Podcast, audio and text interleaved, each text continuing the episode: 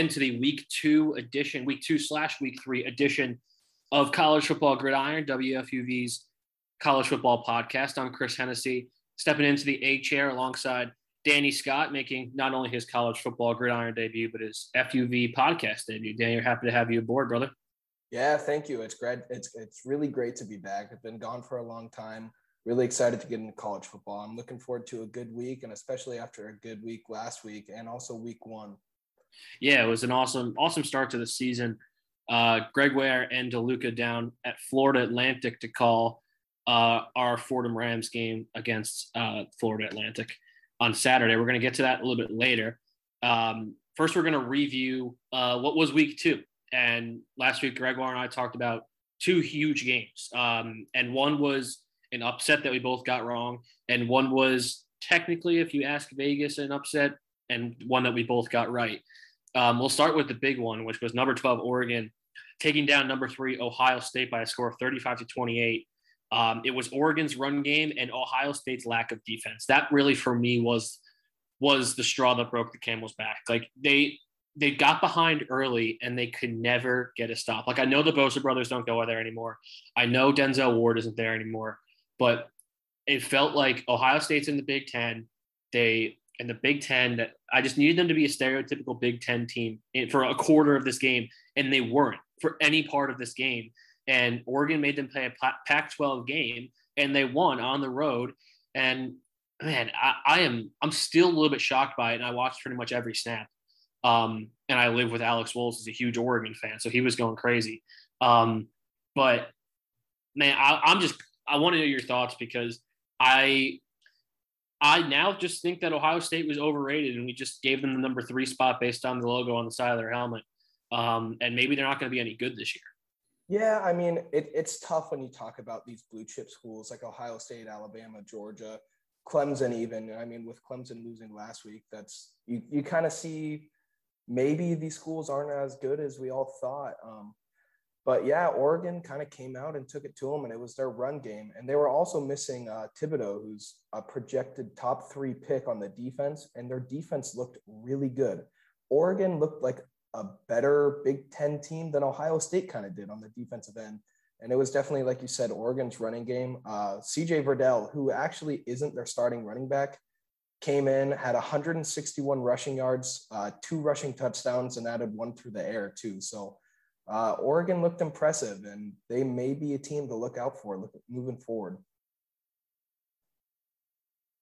Yeah, they, they for sure are. And I think they're probably shoe ins to win the Big the Pac-12, especially now with what's going on with USC and Utah. We'll get into that a little bit later, but they're probably shoo-ins to win the Pac-12, and and we'll see if they are able to get into the top four. We were talking about this last week. Uh, it, we were under working under under the assumption Ohio State was going to run the table and and win the Big Ten, and we kind of felt that it was the top four was already locked up with Alabama, Clemson, Ohio State, and Oklahoma. This puts a huge dent in that. This leaves open the opportunity for either a second Big Ten team to sneak in, Oregon to get in, and Ohio State to fall out. Um, and honestly, personally, like I hope that happens. I I love college football. I, I do, and but sometimes like just the same schools every year. It's I'm honestly getting kind of sick of it. And this was a really fun, I think, for college football fans. And that's not a slight against Ohio State. That's not me saying like I hate CJ Stroud or Ryan Day or anything like that. It's just I am really hoping that this year we get somebody into the tournament who is able to actually win a game. Like, yeah, we had Washington that one year, but they got absolutely steamrolled. And then, um, oh, there was another year where there was like some wackadoo team that played against Clemson and they just got absolutely pummeled. Like, it's not been Clemson, Alabama, Ohio State, Notre Dame every year, but it feels like it has. Um, and so I hope that this is really something that is able to get that to shift a little bit. And maybe it is Oregon that gets in there. Maybe it's Iowa. Maybe it's Wisconsin. So um, we'll see. I I was really really impressed with uh, Oregon. That was my main takeaway more than I was um, let down by Ohio State. That that was my takeaway. Which side would you fall on there? Yeah, I, w- I would agree. I was more impressed by what Oregon was able to do uh, than Ohio State and what they didn't do. Um, but going back to what you were saying, I know both of us are Notre Dame fans. We we Mhm. discussed that previously, but we're kind of seeing the writing on the wall, and we'll get into that in a little bit. But when uh, when your team is not the team, it's totally root for chaos, and I think we're uh, we're getting that this season, and I think it's going to be a fun season for college football. It's going to be a lot of chaos down the stretch, and we may see some teams that no one would expect to get in, but they may turn it on at the end. Always root for chaos. That's my that's my favorite saying. When any of my teams are out of it, just you always always root for chaos. Um, and if you are a a person who's rooting for chaos, the Iowa Hawkeyes are the team to get behind. I said this last week that I was really high on them after their win against Indiana. They they go to Ames, they beat Iowa State on game day. They win the turnover battle four battle four to nothing. Every time you looked up, Iowa State was turning the ball over again. It was insane, especially in the second half. Um, they had that fumble return for a touchdown that really put this thing away. 27 17, honestly, is closer than it was. I'll be perfectly honest. I watched most of this game. Uh, that this was a 27 3 game, and Iowa State got a couple nice touchdowns because they have a talented offense. Um, and I think that they'll be perfectly fine in the Big 12 outside of Oklahoma, who's looks like world beaters right now. Um, but I was super, super impressed with Iowa. Um, and I think that they right now are the best team in the Big Ten. And I am actively rooting for them to win the Big Ten. That is like that is what is going to breed the chaos this year. They're so much fun, I think. I'm a Big Ten guy. I love the Big Ten. Um, so I'm rooting for this team hands down for the rest of the season. Uh, but I was insanely impressed with what I saw. Like, I don't think I was put up 27 points in a big game like ever. So that was pretty cool too. Yeah, I'm I'm very high on Iowa as well this year. Um, you know, you can see the the logo on my jersey, San Francisco 49ers, George Kittle's alma mater, and they are playing like how George Kittle plays football. They're just running it down people's throats and scoring touchdowns. Uh, like it, it's they're they're going to be a team to look out for this this season. I think I would not be surprised this week if they move up into the top five in rankings after Ohio State goes down. They knock off the number nine team in the country. They're they're going to be a team that I think has a real shot at making the playoffs this year. Yeah, I, I think they are. You know, I also kind of feel bad for the fan base because of how their basketball team got pummeled in the tournament. I don't know if you're a college basketball fan, but yeah, I was I love Luka Garza, but I, Yeah. I feel I feel bad for Iowa. So it's it's a good good opportunity for them to get back and get in the swing of things. for sure. And I, I think I think they have the opportunity to do that. I really do. I'm trying to pull up their schedule here. I can't like walk and chew gum at the same time.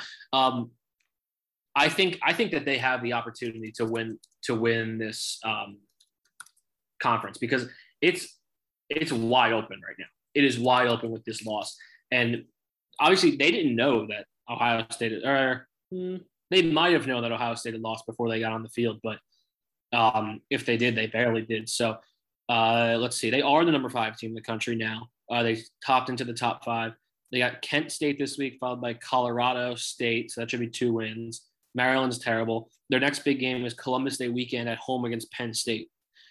Uh, and then they got Purdue and, and then Wisconsin. So they got, yeah, Columbus Day weekend, they got Penn State. Halloween weekend, they got Wisconsin. And then they kind of coast into the into the postseason after that with Northeastern, Minnesota, Illinois, and Nebraska. But that I mean that's a Big Ten schedule. I don't know why that's like Purdue or Purdue's bad. Northwestern looks like they're bad. Um, but Penn State and Wisconsin are good teams. If, and I hope the top 10 matchup, Columbus Day weekend, that'd be great.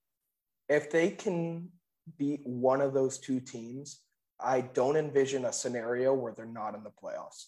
If they can go in and take care of business against Penn State and potentially Wisconsin, I mean, we could be looking at the number two team in the country. Um, it Yeah. depend- Hmm, it really depends on that. I think they have to beat Wisconsin though, because Wisconsin's on their side of the Big Ten bracket. So if they lose to Wisconsin, then they're probably not going to be uh, Wisconsin's yeah. Oh, they're one and one. So yeah, if they lose to Wisconsin, they're probably not going to be representing the Big Ten West in the championship game. So I think that they'd have to beat Wisconsin for sure, and then theoretically they get another shot at Penn State in the championship game.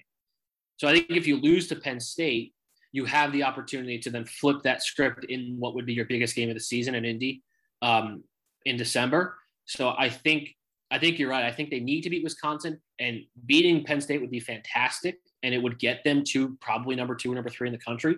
But that's less of a priority than beating Wisconsin because you need, as we've seen a million times, you need to at least get to the championship game, and in most years, you need to win it. Um, and I think that we are both realistic fans of our team enough to know that the only reason they've ever gotten into the playoff was because they went undefeated and they're Notre Dame.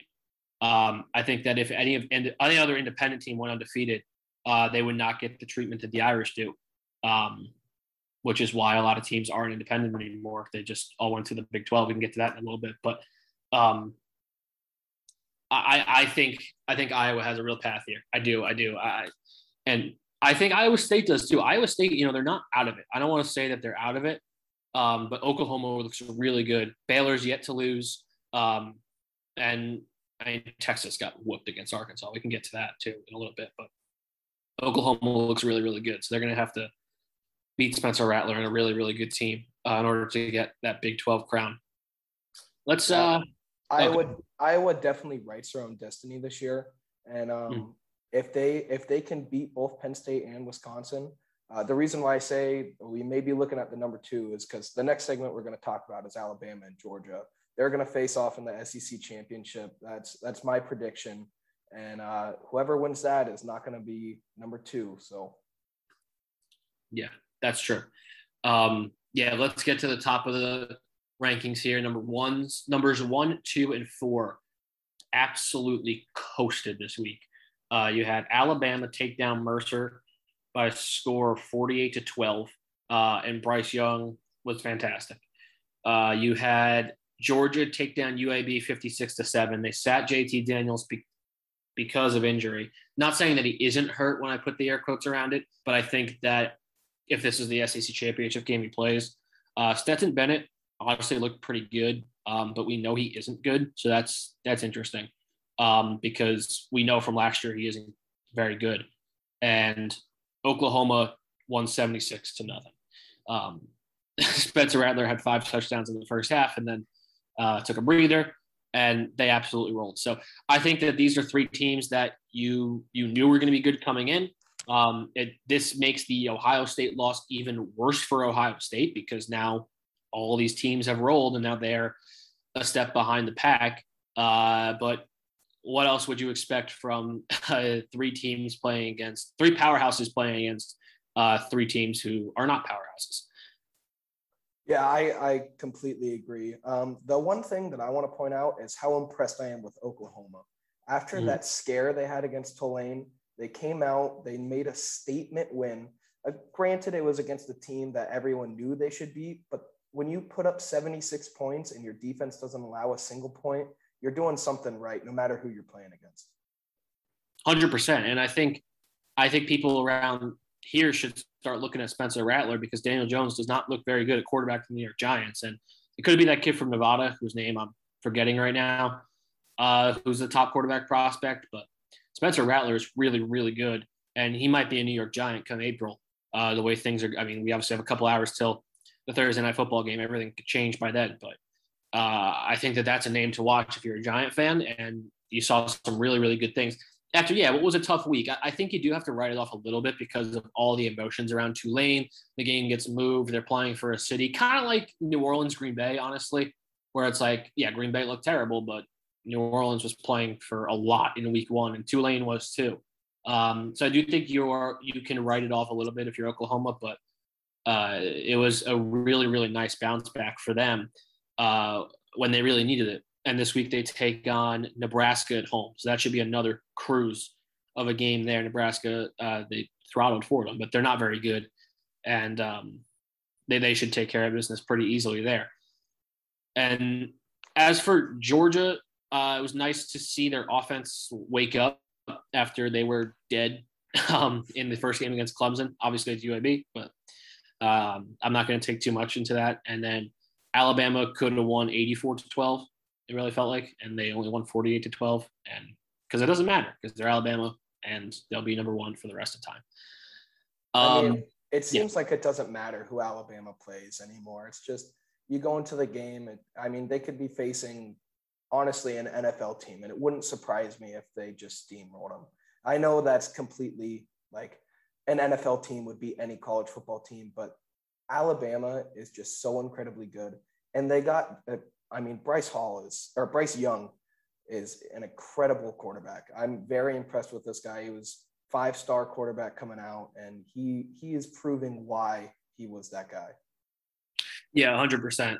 Georgia continues the cakewalk. They play South Carolina at home, uh, prime time on Saturday, and Alabama has a big one against Florida, which we're going to get to in a little bit. Um, anything else from last week that really stood out on the blowout end before we head into the upset end of things?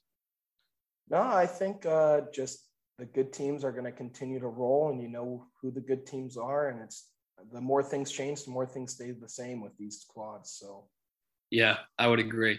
One thing that did stand out to me was I'm trying to find the score was Buffalo against Nebraska. Buffalo was pretty good last year. They had that running back Jaret Patterson who left for the NFL, graduated, but they've been pretty good in the MAC. Uh, and they went down to Nebraska and they really didn't put up a fight. Um, so that that was a little bit disappointing because I wanted them to be good because I think it's kind of fun when Buffalo is good.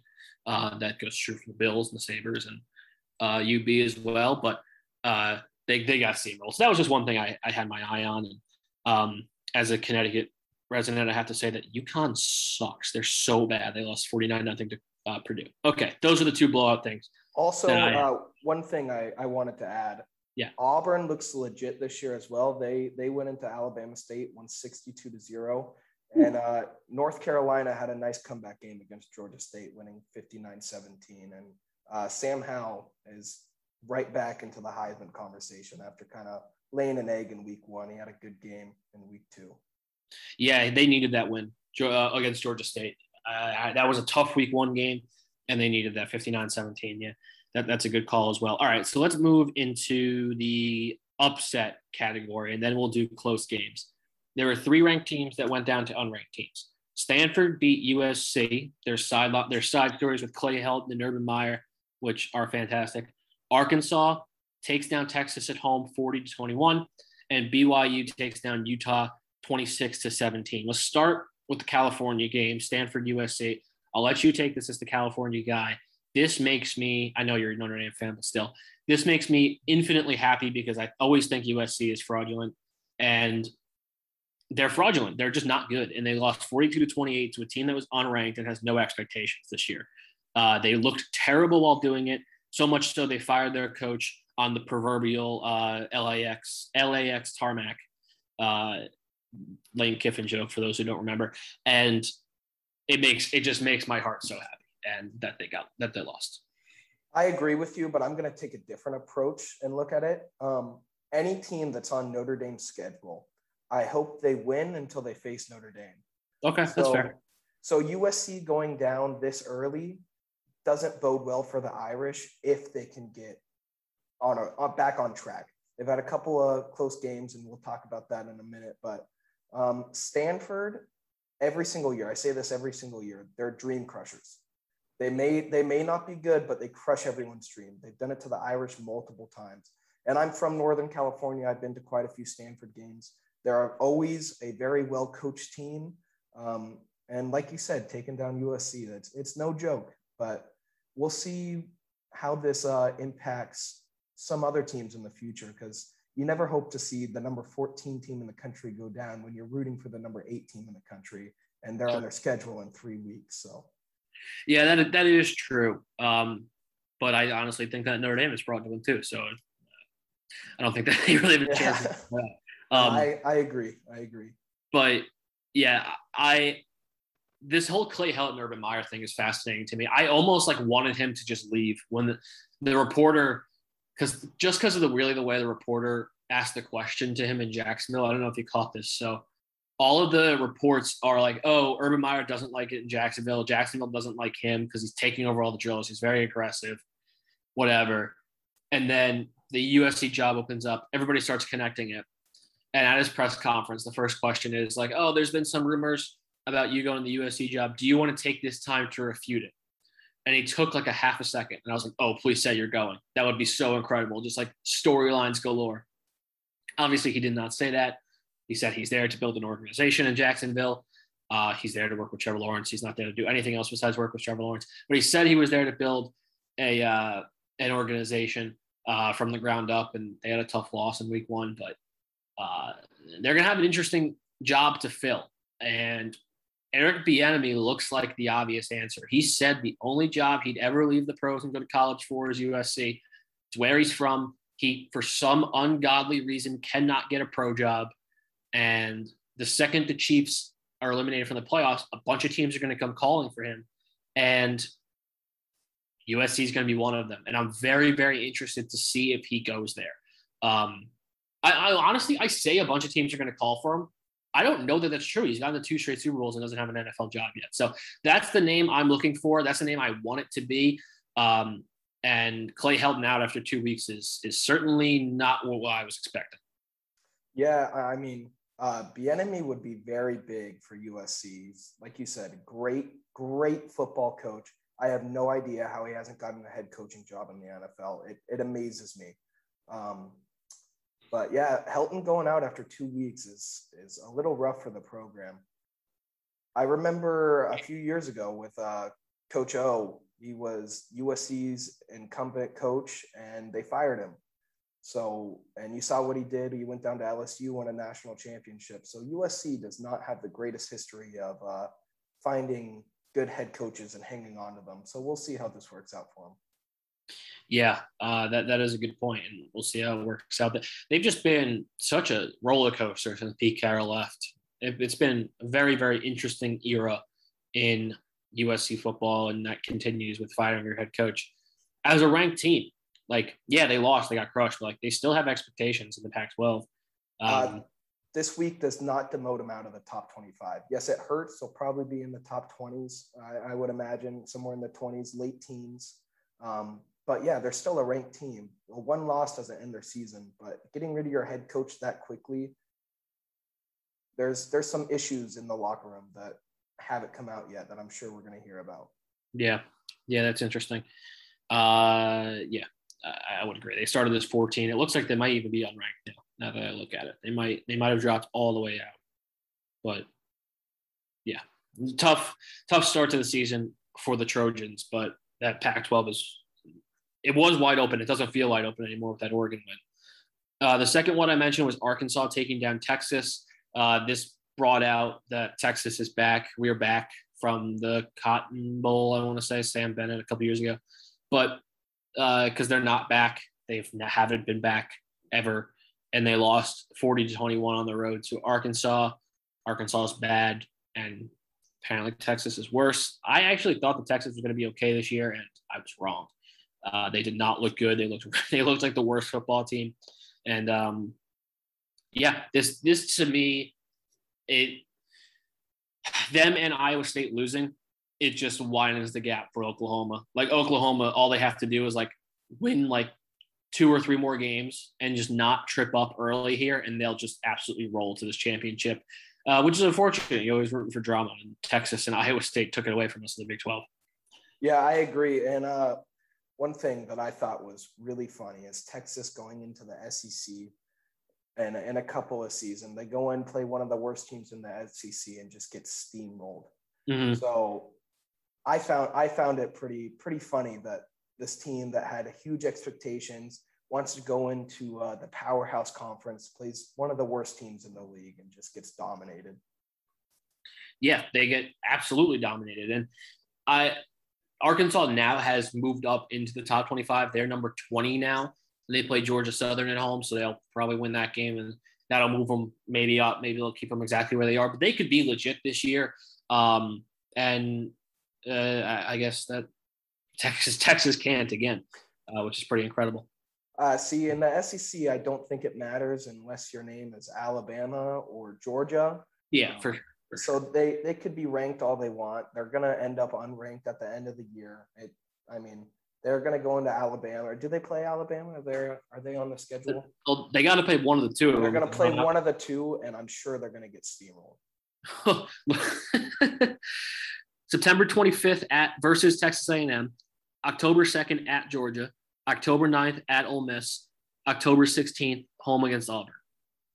Yeah, so I mean that uh, Ole Miss is by far the worst of those schools that they got to face, but that's three ranked schools that.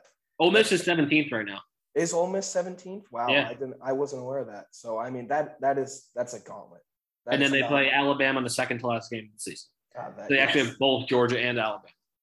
That is uh that's not a fun schedule. No, I feel I feel bad for Razorbacks fans. Yeah. Yep, I would agree. And then the last one I mentioned was BYU taking down Utah. Um, I, I don't really have too much to say about this, honestly, because the Yankee game was going on at the same time. Uh, but I I kind of root for Utah, and I root for like that would be a cool team to be good. I think that would be really fun. BYU now jumps up into the top 25. It's a top 25 matchup, 10-15 on Saturday night against Arizona, Arizona State, excuse me. That could be a really really fun game. Um, it's on ESPN too, so that's going to be a nationally televised top 25 game out west. That can be really fun, and if one of those teams wins, hey, uh, somebody's got to play Oregon in the, in the championship game. It doesn't look like it's going to be USC, so that'll be a very interesting game, and uh, I'm excited for that one specifically. Uh, as for BYU Utah, I don't have too much to say besides I am always skeptical of the early season rankings, and I think that this is kind of a a commentary on that where it's like, yeah, we thought Utah was better than BYU, but we were wrong. And now we're just going to switch it. And for the rest of the season, it's never going to be the other way. BYU is going to be ahead of Utah. And that's part of what you get for ranking teams you've never seen before. It's an impossible game to play. Yeah. And I'm, I'm impressed with BYU coming in. Uh, they lose Zach Wilson, obviously, who's the number two pick in the draft, and they somehow keep it rolling the next season. So uh, maybe a little culture culture change going in over in uh, Utah over there.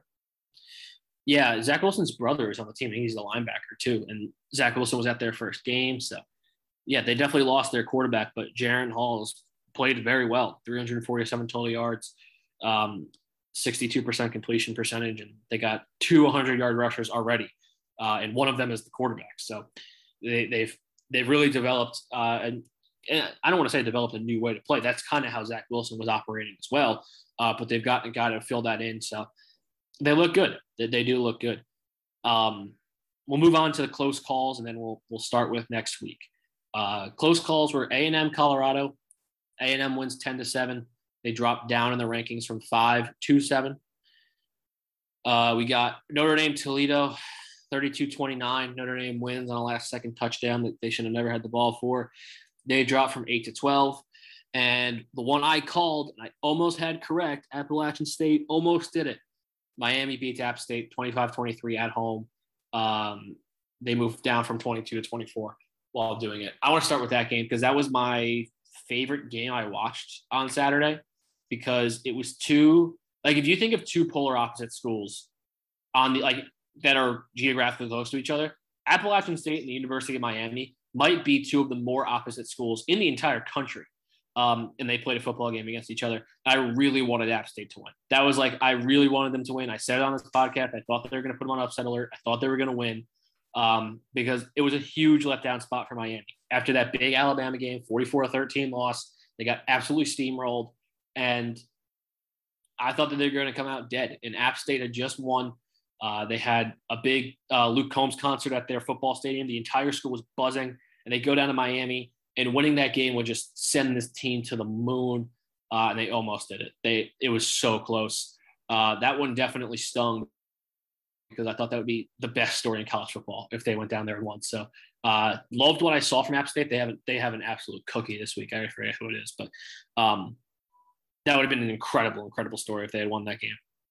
Yeah, I, I agree. And uh, I think Miami is another one of those classic schools that's always rated higher than they should be. Um, they, they remind me a lot of Texas, where they were good mm. at one point and everyone wants them to be good, but they're just not a good team. And it seems like it's like that every single year with uh, with the U. Yeah, yeah, I would.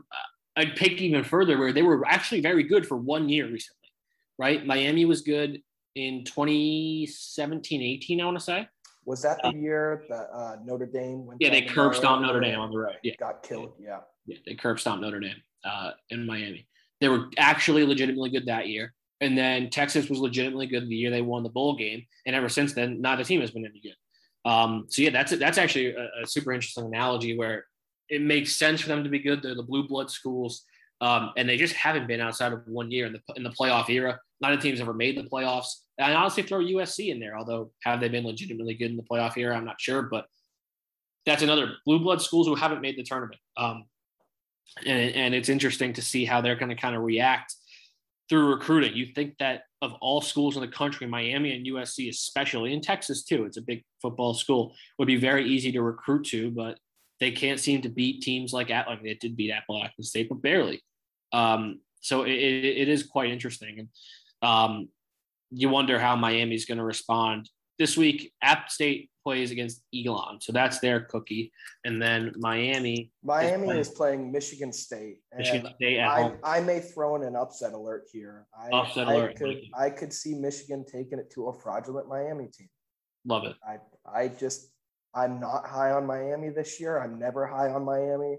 They're just a team that I think is way too overrated for how how much the the committee loves them. That is interesting. I'm not seeing an upset alert I love on here. Hmm. BYU Arizona State is that really even an upset? I'm not sure. I, I think I would like BYU in that game just because it's at home and they're coming off a big win against their rival um, Utah. I'm not totally sure that that even counts as an upset, but that would be mine. Uh, I do think Penn State is going to take care of Auburn. Uh, that that is one game that I have this week where I, I think that Penn State is going to handle Auburn. But a lot of these teams are kind of playing nobodies um, this week. As for the other two, Notre Dame is the biggest pack of frauds I've ever seen in my entire life. This team stinks, um, just like they do every year. And I honestly hope that they lose to Wisconsin because they deserve to. This team is terrible. They have nothing on offense. I, I don't see how this team runs the table this year. That's the only way they're ever going to get the playoffs, right? Is running the table. And I don't see how they do it against Wisconsin, Cincinnati, Virginia Tech, UNC, and USC. I do not see how they win every single one of those games. I don't, I don't think it's possible. Yeah, they're they're going to have to figure something out. They they really are. Um, Coan, I was very skeptical of at the beginning of the year. He's looking like he could potentially be the right guy, but he's going to be gone after this year. So if if Notre Dame starts losing games, I would really like to see um, what's his what's his name? Our backup quarterback. Yeah, I don't remember um, Drew Pyne. Drew Pyne yes. is a sophomore. If Notre Dame starts losing games, let's get Pyne in there. Let's get him some some reps and look forward to next year. Uh, this this team on paper is a lot better than how they're playing, and I think it starts with the defense. I mean, we're just not letting up, or we're we're letting up too many big plays, and that was uh, when our new defensive coordinator came in, I, am blanking on his name from Cincinnati. That was his thing, is he doesn't he doesn't allow big plays, but we're just giving up big plays to the teams that we should be steamrolling, and it's uh it's tough to watch as a Notre Dame fan. Well, it's tough to watch because it's not on television too. I don't. That really aggravated. I don't know about you. Like I sound like old man yells at cloud right now, and like I have Peacock, right? I watch The Office. I watch whatever else shows are on Peacock and that's fine. I could have turned on Peacock, but I didn't want to because it was against freaking Toledo. Like they should have won 44 to nothing. And all of a sudden I look at my phone and it's a close game in the fourth quarter. It's like, what the hell? Like I'm trying to watch Oregon, Ohio State here. I'm trying to watch the beginning of Iowa, Iowa State, and you're losing to freaking Toledo. I, I didn't even put I didn't put it on, and thankfully they won. But the Jack Coan thing is interesting because I I think he's a fine quarterback, local guy, Long Island. I think he's a fine quarterback. Um, I think he was pretty good for Wisconsin, but clearly Brian Kelly thought that this team was good enough to win a national championship. Um, they aren't, and I don't know why. It's like Ian, like I don't know about you. I di- disliked Ian Book very strongly. I never thought he was actually good, um, and I don't think Jack Coan is that much better than Ian Book. So why wouldn't you try to take a freshman or a sophomore, develop him into a quarterback, and go for a championship in two years? Like that didn't make a ton of sense to me. You're not going to get this guy into a game until he's a junior now. I don't know. I, I'm I'm very down on the team this year. Just overall, overall, very down on Notre Dame. Yeah, I I'm gonna I'm gonna disagree on the Ian Book. I I was very I liked Ian Book a lot, and it was what separates Book from Coan is Book could move. Yeah, he can. He, he would extend plays for us. He'd run for the first down, and we're just not getting that this year. Um, Coan showed a lot of grit when he dislocates his finger, pops it back in, comes in, throws the game-winning touchdown. But I, I'm I'm down on them this year. We'll we'll see if they can uh, come back and make a statement against Purdue. Yeah, uh, I doubt it. And then A and M Colorado. I think A and M will be fine. Uh, it's a trap game on the road, and they almost lost, but they pulled it out. I'm not concerned about A and M at all. Yeah, I mean, I wouldn't be concerned if I was a fan. It, it just it, it induces more chaos, which is what I love to see. So yeah, um, A and M's a good football team. They're going to win a lot of games. Uh, we'll see how they do in the gauntlet that is the SEC right now. But um, I agree, not not too much of a concern. All right, so we'll move on. We mentioned it earlier in two different realms. Uh, Texas and Oklahoma earlier in the summer announced they're going to head to the SEC in a couple of years. So the Big 12 starts to scramble. They got to replace them. They replace them with four teams. They go Houston, UFC, UCF, excuse me, not UFC, UCF, Cincinnati, and BYU. I love this move for the Big 12, right? Makes a lot of sense. Replace the teams, whole thing. I adore this move for all four of these schools. I cannot stress this enough. UCF uh, I am an anti-UCF guy. They're in a fraudulent division where they play against UConn every freaking year. Like they're the whole national championship thing really aggravated me. So I'm very intrigued to see how they perform with the Big 12. Cincinnati, I think this is the best thing that could have ever happened to Cincinnati. Maybe they'll finally get some playoff recognition.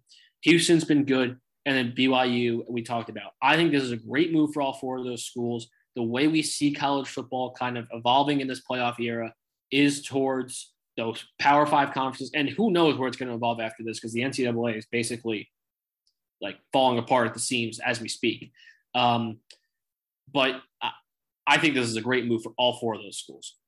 I completely agree. And uh, going back to the Cincinnati talk, I think this is the best move that Cincinnati could have made, joining a Power Five conference. Everyone thought they were supposed to be in the playoffs last year. Obviously, they didn't get in, and they lose to Texas A&M in the bowl game. But Cincinnati gets into a Power Five, and now they have a chance to prove themselves. If they can go into the Big 12 and win the Big 12, I think it's a good move. And uh, BYU is obviously better than everyone gives them credit for. Houston and UCF, it's a good move for them. And maybe it'll finally shut up UCF about uh, their national title defense and everything. But we'll see. I think I think it's a good move for all four of these schools, Cincinnati especially. Yeah, hundred percent agree. I mean, it could be very temporary, right? As, as, I mentioned, we could see a complete reorg of all of college sports. Uh, that that's definitely on the table. But for the time being, this is a great move uh, for all four of those squads. Uh, as for Texas and Oklahoma, I actually think it's a terrible move because they just played each other for the Big 12 championship every year. Now they're going to have to play against Alabama. Like, I didn't get that a lot. Like, why would you move to a better conference when you could make pretend that you're just as good as Alabama when you never actually are? Like, uh, I don't think that this is going to be good, especially for Texas. I agree, but especially for Oklahoma.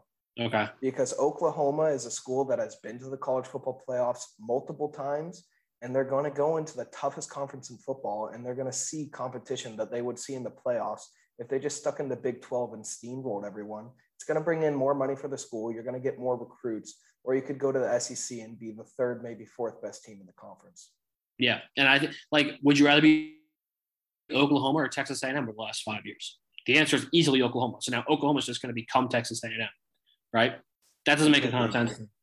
That doesn't make a lot of sense.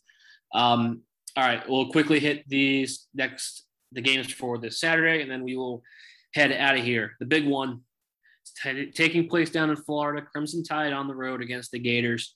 Uh, this is one of the biggest games of the entire year, number one against number 11. Um, I think it is very safe to say that Alabama will roll. However, uh, if you look at the schedule, if any team's going to be Alabama, it's going to be Florida. They're pretty good uh, this year, the Gators. So I will pick Alabama. I'll pick them by two touchdowns. but I don't think it's going to be 49 nothing. I think it's going to be, you know, 42 to 28, 42 35, something like that. Um, where Florida's able to keep this thing close. Maybe they even have a shot late. Yeah, so uh, I'm also going to take Alabama for obvious reasons. They're the best team in the country. Um, but I'm going to go out on a prediction and say it's going to be a close first half game, and maybe Florida even takes the lead in the halftime. And Alabama's going to make some big adjustments, and they're going to win mm. by at least two scores. Yeah, I think that's fair because I think they're going to be on the heels of a insane crowd in Florida. I mean, we've seen the crowds that they've had uh, even during the pandemic. It was pretty wild, and uh, they'll definitely start to get riled up uh, this weekend. Uh, okay, as for another ranked game, Auburn headed to Penn State. I already showed my hand earlier. I do like Penn State a lot. Um, I am manifesting a Penn State Iowa uh, championship game. I think it'd be so fantastic. And in order to do that, Penn State's got to take care of Auburn. I think they will. I uh, I'm also going to take Penn State. I would love to see Auburn win this and just create so much chaos in the SEC. Um, that'd probably move them well up into the uh, top 15. Mm-hmm. Um, I think Penn State is a better team and they're going to win it, but I think it's going to be a close one. Yeah, I, would say probably Penn State by a touchdown. I would agree. It's pretty, pretty close. Uh, we mentioned ASU against BYU. I'll pick BYU just because they're at home off of a big win.